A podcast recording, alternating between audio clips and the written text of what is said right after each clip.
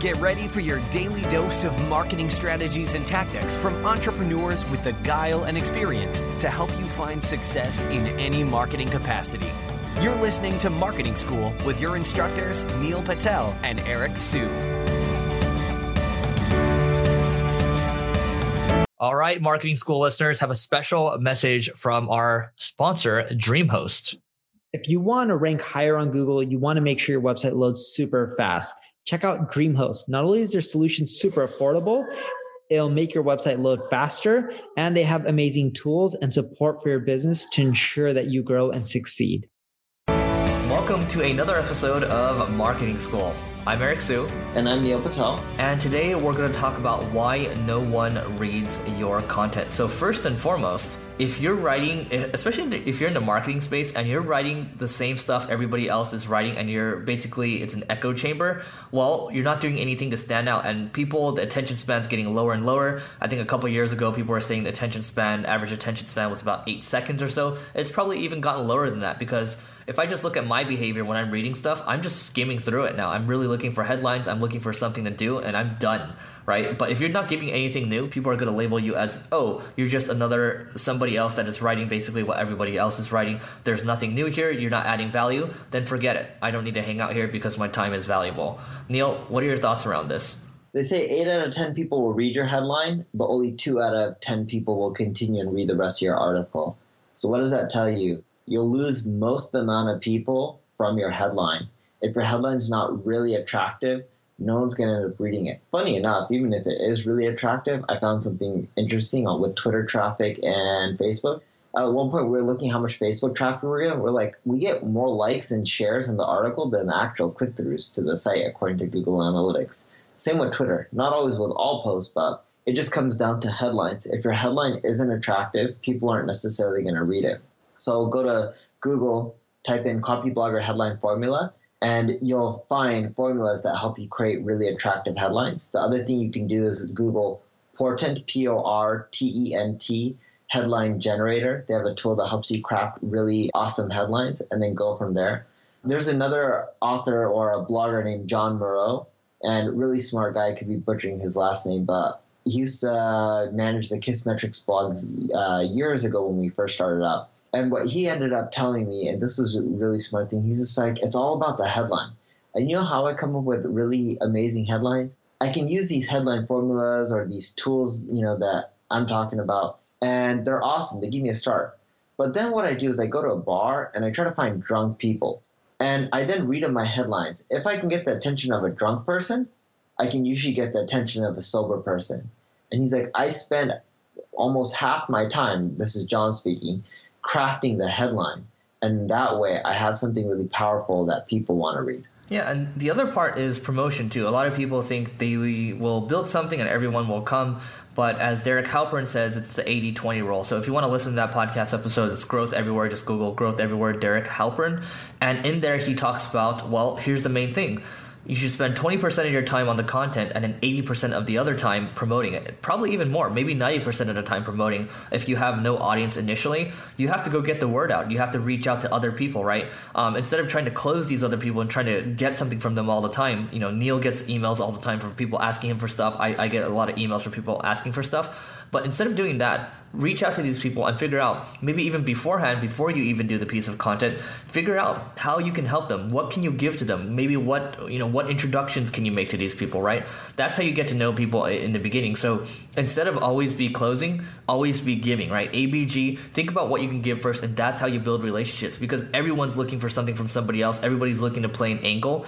But you know, if you don't have a big budget initially, just use the power of your time. Reach out to these people. Use a tool like Email Hunter. That's hunter.io. You can find these email addresses and, you know, just reach out to these people. You can even use a tool like Mixmax and then, you know, send out multiple emails. But I would even, you know, shy away from doing that initially and say, hey, you know, send out, you know, templates or send out emails where, you know, the first couple of sentences are customized, because that way you're tailoring it towards those people, and the response rate is going to be higher when you're trying to promote your content. Because promoting your content, you're going to get social shares, you know, hopefully icing on the cake is getting links as well, but you're also going to be building relationships with people, and that's how you get the flywheel moving. Yeah, the other thing too with your content, speaking of Hunter, is one of the main reasons people don't read it, as Eric mentioned, is you're not promoting it. So go to BuzzSumo.com, put in your competitor URLs. You'll find out what's popular in the space. You're putting keywords that's related to your articles. You'll see what's popular in the space. Take that URL, go plug it into search.twitter.com. It'll show you all the Twitter users that ended up tweeting that article. You can use Hunter to figure out their email addresses. So let's say I'm reaching out to Eric, right? He tweeted out an article that's similar to mine. So I'll email him with something like, hey, Eric, I know you shared, let's say, 10 ways to double your search engine traffic by John Lee Dumas. I actually have a similar article coming out next week, and mine covers 21 more ways to double your search engine traffic. Let me know if you want to see it. Cheers, Neil.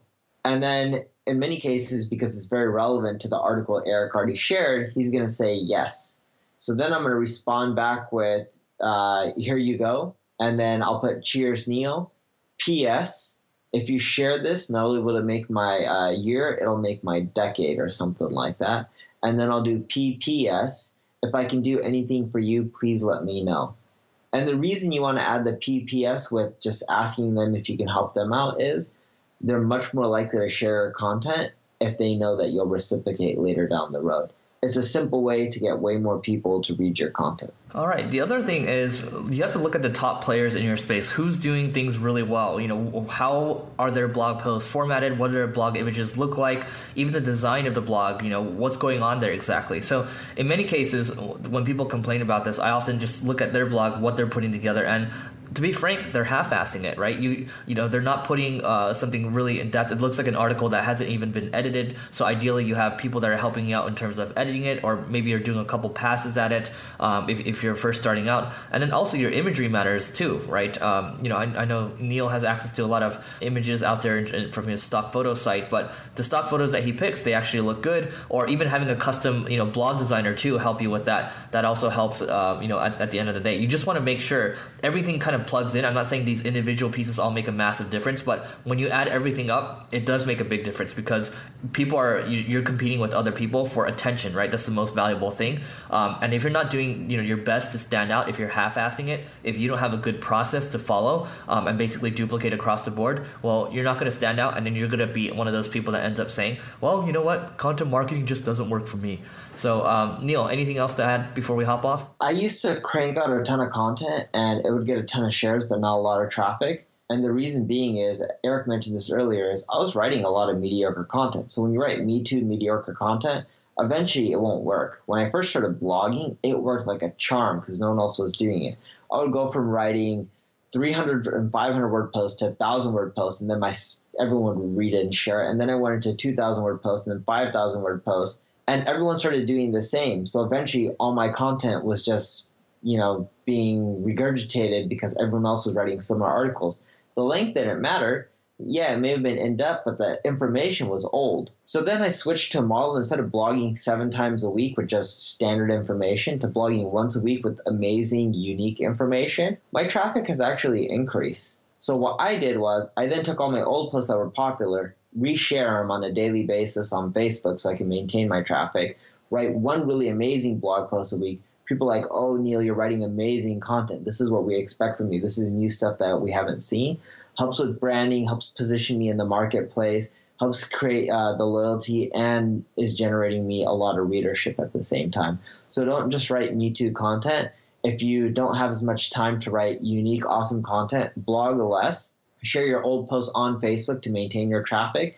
And eventually, once you do this process for a few months, you'll notice that your traffic will maintain, if not grow, and you'll be spending less time writing content. And the content you do produce, you'll be happy to put your name behind because you'll be like, wow, this is amazing. Yeah, and one more thing to note, you can use a tool like Meet Edgar to schedule your posts over time. Neil has a lot of different posts, so his social media manager doesn't have time to dig through every single thing. You might as well look at all the stuff that's the old stuff that's now still relevant today, the evergreen stuff. Ideally, you schedule everything into Edgar, and Edgar will basically go off the schedule that you specify and continue to share these posts over time, so you don't need to have somebody actively managing it. The more you can automate, the better for your business over time. Well, minus Facebook. I've noticed when you use tools to schedule on Facebook, it gets less reach and your account than when someone manually goes and do that. So don't use tools to share on Facebook. That is true, definitely on Facebook. So in Neil's case, you might even need to have someone train someone up on a new process to just post natively to Facebook. So anyway, that's it for today's episode of Marketing School. We'll see you tomorrow. This session of Marketing School has come to a close. Be sure to subscribe for more daily marketing strategies and tactics to help you find the success you've always dreamed of. And don't forget to rate and review so we can continue to bring you the best daily content possible. We'll see you in class tomorrow, right here on Marketing School.